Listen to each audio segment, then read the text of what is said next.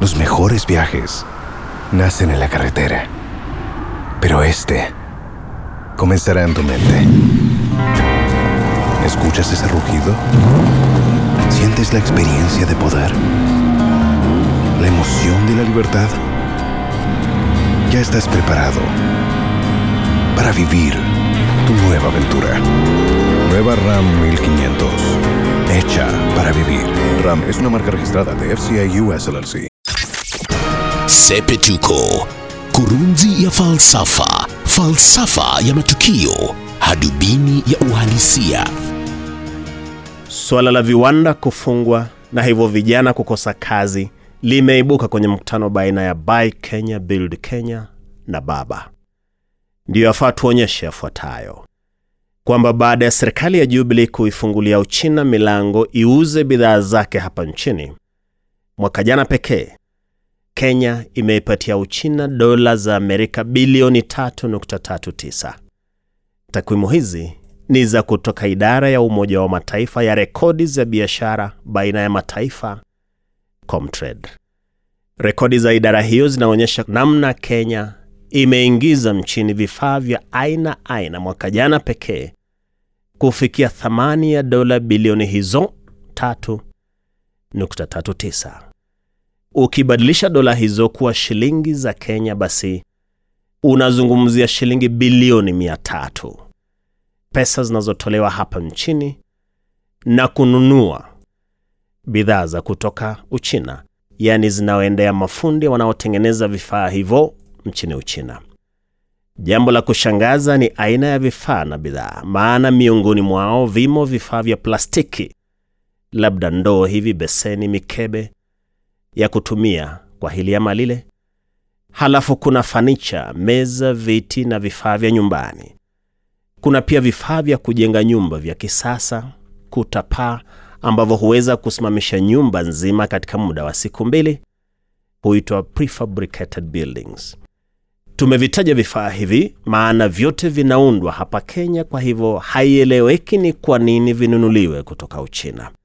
Bila shaka vipo vifaa ambavyo havipatikani humu nchini na vimekuwa vikinunuliwa Uchina, mfano madini ya chuma, chuma za reli, magari moshi. Vifaa hivyo hatuna ugomvi navyo, serikali yafaa ivinunue, lakini kuingiza plastiki, fanicha, yani viti, meza, taa za umeme na vifaa vya kusimamisha nyumba za kisasa ni kuwaharibia Wakenya biashara zao. Kwanza, plastiki haihitajiki hapa nchini, kwa hivyo huelewi ni kwa nini serikali iliyoipiga marufuku tena iruhusu iingizwe nchini na kuipa Uchina dola milioni 122 kwa plastiki hizo pekee.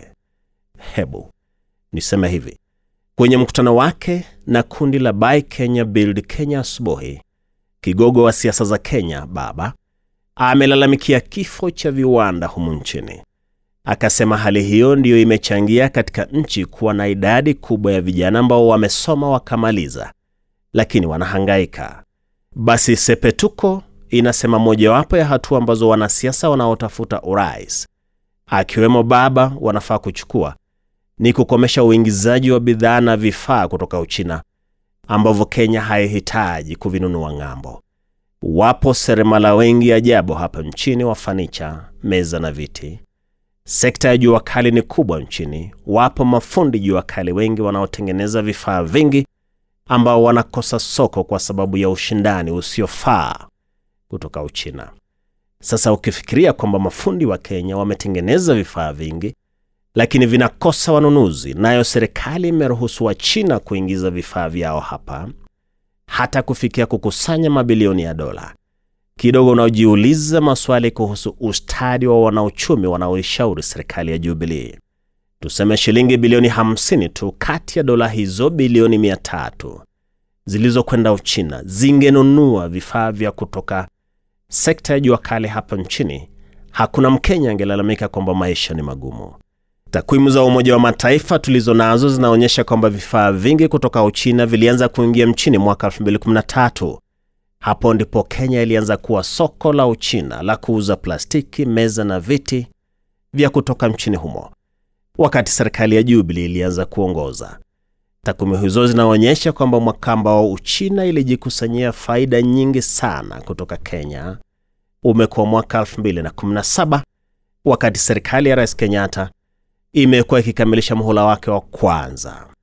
Na ndiyo nitasema hivi, kazi ya kwanza ya mwanasiasa atakayemrithi Rais Kenyatta itakuwa ni kuvunjavunja mikataba kadhaa baina ya serikali ya Jubilee na Uchina kama alivyofanya Dkt. Magufuli nchini Tanzania aliposhika hatamu mwaka 2015. Kazi ya pili itakuwa ni kukomesha uingizaji wa vifaa vinavyoweza kujengwa Kenya. Mafundi wa Kenya yafaa wauze vifaa vyao hapa nchini. Uchina kupokea shilingi bilioni 300 kutoka vifaa vinavyouzwa hapa nchini, hali mafundi wa Kenya wamekosa soko, ni ukiukaji wa haki zao. Na ndilo sepetuko. Mimi ni Wellington Nyongesa. Sepetuko, kurunzi ya falsafa, falsafa ya matukio, hadubini ya uhalisia. ¿Escuchas ese rugido? ¿Sientes la experiencia de poder? ¿La emoción de la libertad? Ya estás preparado para vivir tu nueva aventura. Nueva Ram 1500, hecha para vivir. Ram es una marca registrada de FCA US LLC.